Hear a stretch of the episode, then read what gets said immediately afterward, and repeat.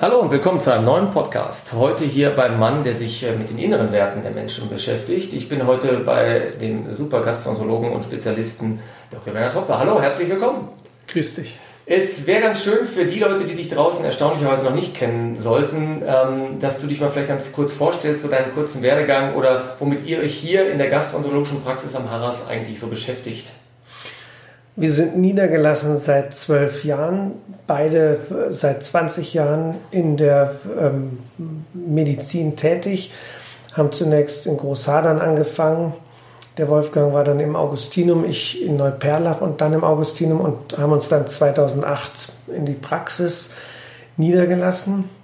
Wir machen schwerpunktmäßig Endoskopie, Vorsorgeuntersuchungen natürlich und betreuen gastroenterologische Patienten mit den ganz klassischen gastroenterologischen Erkrankungen allen voran, chronisch entzündliche Darmerkrankungen, Colitis ulcerosa, Morbus Crohn und darüber hinaus Patienten mit ähm, Lebererkrankungen, Pankreaserkrankungen, Verdauungsbeschwerden. Okay, das heißt, ähm, euer Spektrum umfasst aber natürlich auch, womit wir uns ja heute beschäftigen wollen, mit dem Thema Darmkrebsvorsorge, Darmspiegelung. Ja? Ähm, das ist ja auch bei mir in der Praxis immer so ein heikles Thema, weil ab äh, äh, einem gewissen Zeitpunkt muss man auch über diese Punkte reden. Das heißt, bei den Männern Prostata natürlich, dann kommt irgendwann auch mal der Darm, bei den Frauen auch. Kannst du jetzt aus deiner Erfahrung eigentlich sagen, gibt es da einen schönen Vergleich? Sind die Frauen eher mutiger oder die Männer oder ist es bei euch 50-50? Oder sind wir Männer doch die Angsthasen? Also man liest immer, dass die Frauen leichter zur Vorsorge gehen, aber ich würde, also es wird mir aus dem klinischen Alltag schwerfallen zu sagen, es fällt mir auf. Also ich finde, ich sehe ähnlich viel Männer wie Frauen. Das, okay. Und bei den Männern, ähm, da braucht man auch nicht viel Überzeugungsarbeit. Das heißt, wenn die bei dir jetzt auch mal einen Termin haben, weil ich sie gedrängt habe, dann gibt es auch No Way Back. Oder hier rennt keiner jetzt raus oder so. Wenn du auf einmal mit deiner schwarzen Mamba um die Ecke kommst, da ist jetzt also keiner dabei, der sagt, ich habe es mir gerade anders überlegt. Ja? Die, die kommen, haben das Schlimmste ja eigentlich schon hinter sich. Die sind dann überzeugt und kommen ganz klein mit Hut und wollen es jetzt hinter sich bringen. Kannst du mir denn mal erzählen, ganz grundsätzlich ähm, und auch dem Hörer draußen, wie, wie so eine Geschichte abläuft? Weil wenn ich da jetzt keine Ahnung von habe, dann denke ich, um Gottes Willen, ähm, der muss mir jetzt doch in einem doch recht vulnerablen Bereich meines Körpers äh, eine Kamera einführen. Ähm, wie würdest du jetzt mich als dein Vorsorgepatienten, ich bin natürlich sehr jugendlich und noch Lichtjahre von dieser Untersuchung entfernt, ist klar, aber wenn ich jetzt ein Kandidat wäre, wie würdest du mir jetzt oder wie würdest du mich auch mental ähm, vorbereiten oder wie sieht dein Alltag bei so einer Art der Vorbereitung bei Patienten aus? Gut, wir erklären, wie wir die Untersuchung durchführen und ähm, ich glaube, es geht schon auch darum, den Leuten klarzumachen, dass es jetzt kein wahnsinnig gefährlicher Eingriff ist. Wir machen das mit einer Sedierung, die schlafen. Sedierung heißt überhaupt eine Schlafspritze, eine Narkose. Okay. Wir haben ähm, Anästhesisten, die die Patienten in, in Schlaf begleiten und letzten Endes ist es für viele wirklich so, die schlafen ein und wachen auf und fragen, war die Untersuchung schon? Und man muss auch sagen, dass in den letzten Jahren die Untersuchung durch immer modernere Geräte äh, inzwischen wirklich äh, ein Kinkerlitzchen ist. Es ist nicht komplikationsträchtig. Also man, dieses Hohlorgan wird mit einer flexiblen Kamera entlang gespiegelt und bei einer diagnostischen Untersuchung, wo man nur guckt, kenne ich keine Komplikationen. Also das heißt, so, alles in allem ist das Thema in 40, 45 Minuten erledigt? Ja, ja definitiv. Also die Patienten haben dann noch ein, die Untersuchung selber in 20 Minuten und dann wachen ja. die Patienten auf. Also das ist ein Abschlussgespräch, normal, zwei ja. Stunden hier in der Praxis. Und ich kann also dann, wenn ich jetzt äh, heute Abend nochmal zum Griech gehe und es mir gut gehen lasse mit, äh, mit ordentlichen Gyros Peter, könnte ich morgen um halb acht bei dir auch die Vorsorge vom Darm direkt machen. Mm, das wäre sicherlich ein bisschen couragiert. Jetzt eine anstrengende Nacht für uns beiden. Ne, was sollte man schon. Ähm, das heißt, Vorbereitung sieht dann wie aus oder was wird noch äh, empfohlen? Wir empfehlen gerne, gerade bei Leuten, die eher mit Verstopfung zu tun haben und wo sich der Darmträger entleert, dass die ein paar Tage vorher schon Körner weglassen, weil die verstopfen immer die Absaugkanäle, mit denen man dann quasi den Rest Flüssigkeit noch raussaugt. Und ähm, die Vorbereitung beginnt am Vortag. Ein kleines Frühstück, ähm, und dann am besten Champagner, Hummer, Champagner, was, Hummer, was, irgendwas Kleines, ja. was, was jetzt nicht so Standard. viel Volumen einnimmt. Ja.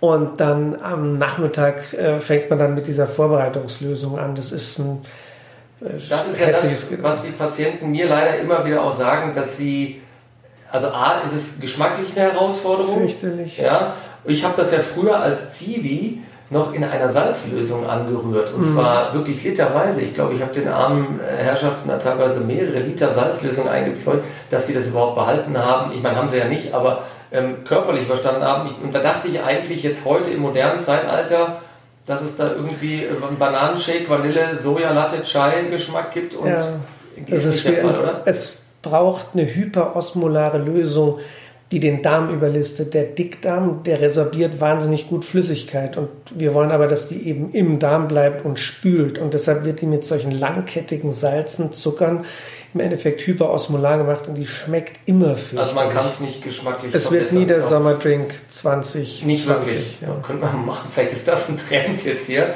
Das heißt, wie viel ist das? Ein Liter, zwei oder was müssen wir Es ist, kommt so ein bisschen drauf an. Es ist um ein Liter. Manche äh, bieten so einen halben Liter Präparate an, aber die sind dann meistens nicht ganz so effektiv. Also zwischen einem halben Liter und einem Liter. Man muss ein paar Gläser runterschütten, wo es einwirkt. Jeder leidet da. Aber das schafft Das hilft ja nichts. Und wann weiß ich, wann es soweit ist? Jetzt habe ich das getrunken und bin fleißig auf der Toilette. Dann rumpelt so ein bisschen wie Kamillentee, was da noch rauskommt. Genau. Ja? Nach einer Stunde merkst du, dass der Darm anfängt zu gluggern ja. und dann kommen hässliche Durchfälle. Dann sollte ja. man auch die Toilette griffbereit haben. Griffbereit okay. haben, exklusiven Zugang. Und dann ist es nach drei Stunden vorbei und am nächsten Morgen muss man die Schose nochmal über sich ergehen lassen. Ach so, ich dachte, mit einer Geschichte wäre das mhm. dann erledigt. Also das heißt nochmal das Gleiche. Genau. Das heißt, je sauberer der Darm natürlich, desto besser für dich, weil du den einfach besser beurteilen kannst. So ist es. Damit keine Verschmutzungen, irgendwelche möglichen Veränderungen am Darm überdecken beispielsweise. Und dann lege ich mich zu dir, werde von einer freundlichen Dame entkleidet und wieder mit frischer OP-Kleidung bekleidet. Ja und legt mich dann in deine Hände und dann geht's los sozusagen. Der Anästhesist stellt sich vor, genau, und dann. Und das heißt, das geht aber einfach so, oder wie kann ich der Darm, den stelle ich mir eigentlich sehr eng oder auch den Zuschauern sehr eng und äh, äh, eckig und äh, eher äh, zusammengefallen vor.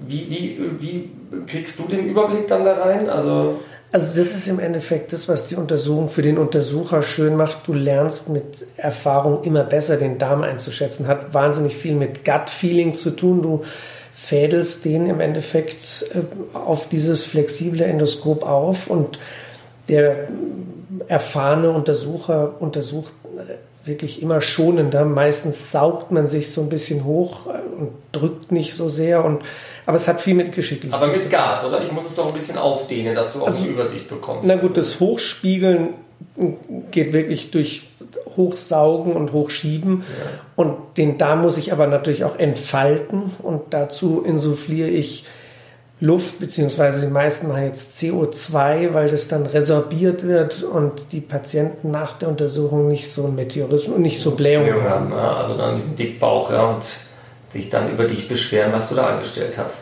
Das heißt, während der Untersuchung könntest du aber auch schon relativ gut aufgrund deiner Erfahrung auch schon feststellen, ob wir jetzt doch ein gröberes Problem haben oder auch eben entzündliche Veränderungen da. Genau. Das heißt, nach dieser Untersuchung die ja eigentlich immer noch der Goldstandard ist für diese Form der Vorsorge, wäre der Patient eigentlich schon relativ guten, guten Informa oder er kriegt einen guten Informationsgehalt über das, was ihn erwartet oder oh Gott sei Dank vielleicht auch hoffentlich nicht Definitiv. erwartet. Das ja. ist das Faszinierende, dass wir im Endeffekt ohne das Organ kaputt zu machen, in das Organ reingucken können. Also der das eigentlich, Was für den Magen übrigens nebenbei genauso funktioniert, auch den kann man natürlich endoskopisch untersuchen, auch mit allem, ähm, was dazugehört, sprich Entzündung, entzündliche Veränderungen. Man braucht nicht diese Form der Vorbereitung, also den Magen muss man nicht abführen. Das heißt, man muss sich jetzt nicht künstlich äh, übergeben, damit du da reingucken kannst. Nur die Nüchternheit ist wichtig. Also das ist schon eine tolle Sache. Warum mache ich das jetzt nicht in dem modernen Zeitalter, wo wir quasi uns ähm, mit VR-Brillen ausstatten und über die künstliche Intelligenz und in virtuelle Räume uns begeben,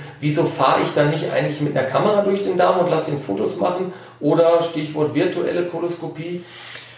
Also es gab ganz interessante Studien, wo Patienten solche Kameras geschluckt haben. Und dann hat man mal geguckt, wie häufig solche Strukturen von diesen Kameras erfasst werden, die ja jeder hat. Zum Beispiel der Ausgang des Gallengangs. Und da hat man dann festgestellt, dass man den nur auf 25 Prozent der Fotos gesehen hat. Das ist natürlich auch dadurch bedingt, dass die Kamera selber nicht Luft insufflieren kann. Das heißt, die kullert durch einen nicht entfalteten Darm und überall Falten, da sieht die nichts.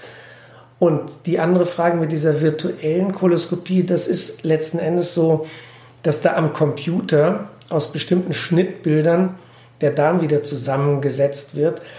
Aber ähm, kleinere, feine Strukturen werden nicht dargestellt. Und auch da ist das Problem, der wird nicht aufgeblasen und flache Polypen kann man mit solchen Verfahren überhaupt gar nicht darstellen. Der Goldstandard ist wirklich die Endoskopie und da bin ich eigentlich auch überzeugt, das wird sie bleiben. Okay, weil natürlich auch das Problem da ist, wenn du jetzt selbst in dieser virtuellen Koloskopie irgendwas erkennst, dann müsstest du ja eh nochmal genau. um diesen möglichen Polypen, den man dann festgestellt hat, eben auch zu entfernen. Deswegen so würde man sich ja ein Und das Unangenehme, sparen. die Vorbereiterei mit diesem das Trinken, ne? das ist das Gleiche. Das also heißt, im blödesten Fall trinken die dann zweimal. Genau. Und diese Frage kommt nämlich immer, weil natürlich die Scham dann doch da ist, sich ein Gerät äh, einführen zu lassen. Klar, das entspricht eigentlich nicht immer unserer Natur, aber klar, eigentlich, wenn man es macht, dann richtig. Ab Wobei wann, die ja. Scham, also man muss wirklich sagen, der Untersucher geht an so eine Untersuchung mit einem professionellen Blick. Ich weiß im Nachhinein so ungefähr gar nicht mehr, welches Gesicht zu welchem. Ja, du ähm, guckst ja auch nicht ins Gesicht. So liegst daran. Das ist ja das andere Ende. Okay. Ja, das, das, genau, das ist ja auch der, der Sinn, dass wir so ein bisschen die Angst davon nehmen. Was würdest du denn jetzt allgemein, ich glaube auch, dass sich die, die Entwicklung der Darmerkrankungen oder auch Darmtumore oder Polypen, das hat sich ja wahrscheinlich jetzt über die Jahre ähm, so ein bisschen auch verändert. Was wäre jetzt so deine grobe Empfehlung, für die Patienten männlicher, weiblicher Natur, ab wann sollte man sich denn Gedanken über so eine Untersuchung machen? Also die klassischen Vorsorgeempfehlungen sind für den Mann ab 50, für die Frau ab 55, was ich schon mal frech finde, weil also warum, soll die Frau, Frau so, ne? warum soll die fünf Jahre später gespiegelt werden? Oder hat das einen Hintergrund? Wir wissen es nicht. Okay, ja. Aber das ist jetzt so tatsächlich. Genau. Ja. Und bei Patienten, äh, bei denen in der Familie Angehörige am Darmkrebs erkrankt sind, sagt man so in aller Regel zehn Jahre vor dem Erkrankungsalter. Mhm. Also, Aber ja. ähm, ich habe auch viele Patienten, die sich vorher schon spiegeln lassen und im Endeffekt zum Anlass nehmen, dass die Verdauung spinnt oder dass sie häufig Beschwerden haben. Und da schwingt natürlich dann auch ein Vorsorgeaspekt immer mit. Und wir finden auch durchaus in Patienten in jüngerem Alter auch Adenome, Polypen und die profitieren davon, dass wir die entfernen. Also du würdest sagen, dass, der, dass Darmerkrankungen, Schrägstrich Darmkrebs ein bisschen jünger geworden ist sozusagen oder das jüngere Alter jetzt auch betrifft? Auch, also ja. es geht ja vor allem bei dieser Darmkrebsvorsorge darum, dass man diese Adenome, die Vorstufen, die Polypen findet und entfernt. Und ich habe die Erfahrung gemacht, dass auch ganz schön viele junge Patienten Adenome haben. Warum? Und der, die wachsen über Jahre ganz lahm vor sich hin. Ein Adenom entartet nicht innerhalb von wenigen Jahren. Das entartet häufig in weit über 10 oder 15 Jahren. Mhm. Aber wenn man die halt früher feststellt, sind die Patienten, ähm, stecken so eine Untersuchung besser weg. Mit, mit 55 hat man gelegentlich äh, schon Herzinfarkt oder ein Hypertonus also entwickelt. Höheres Risiko bei der Untersuchung halt einfach aufgrund Irgendwelche Begleiterkrankungen ja. zu haben. Und junge Patienten gehen natürlich mit einem kleineren Risiko in so eine Untersuchung und häufig haben sie, wenn sie Polypen haben, dann auch noch kleinere Polypen. Also ist jetzt nicht doof, auch gelegentlich jüngere Patienten, wenn sie Beschwerden haben, aus einem Vorsorgeaspekt mitzuspielen. Und bei den Jüngern oder generell würdest du denn sagen, wenn wir uns jetzt mit dem Thema Darmkrebserkrankung oder Polypen beschäftigen, von außen, also außer mal dem Pech, dass man vielleicht eine erbliche Belastung hat, also der genetischen Komponente und Variante, was würde denn sonst deiner Meinung nach noch dazu führen oder was sind denn Risikofaktoren im Lifestyle-Bereich? Also sprich, gibt es da Klassiker Adipositas, also Adipositas. Das Übergewicht, ja?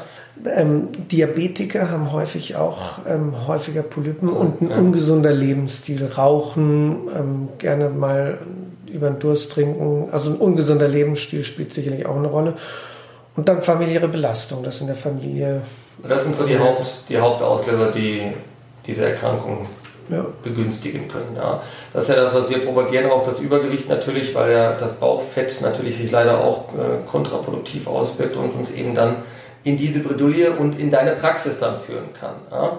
Ähm, das heißt zusammenfassend, jemand, der keine Problematik in der Familie hat, sollte als männlicher Kandidat sich so ab 50 langsam mal mit diesem Gedanken beschäftigen, Frauen ab 55 Wir trinken am Abend vorher ein schönes Getränk, was unseren Darm befreit und auch am nächsten Morgen.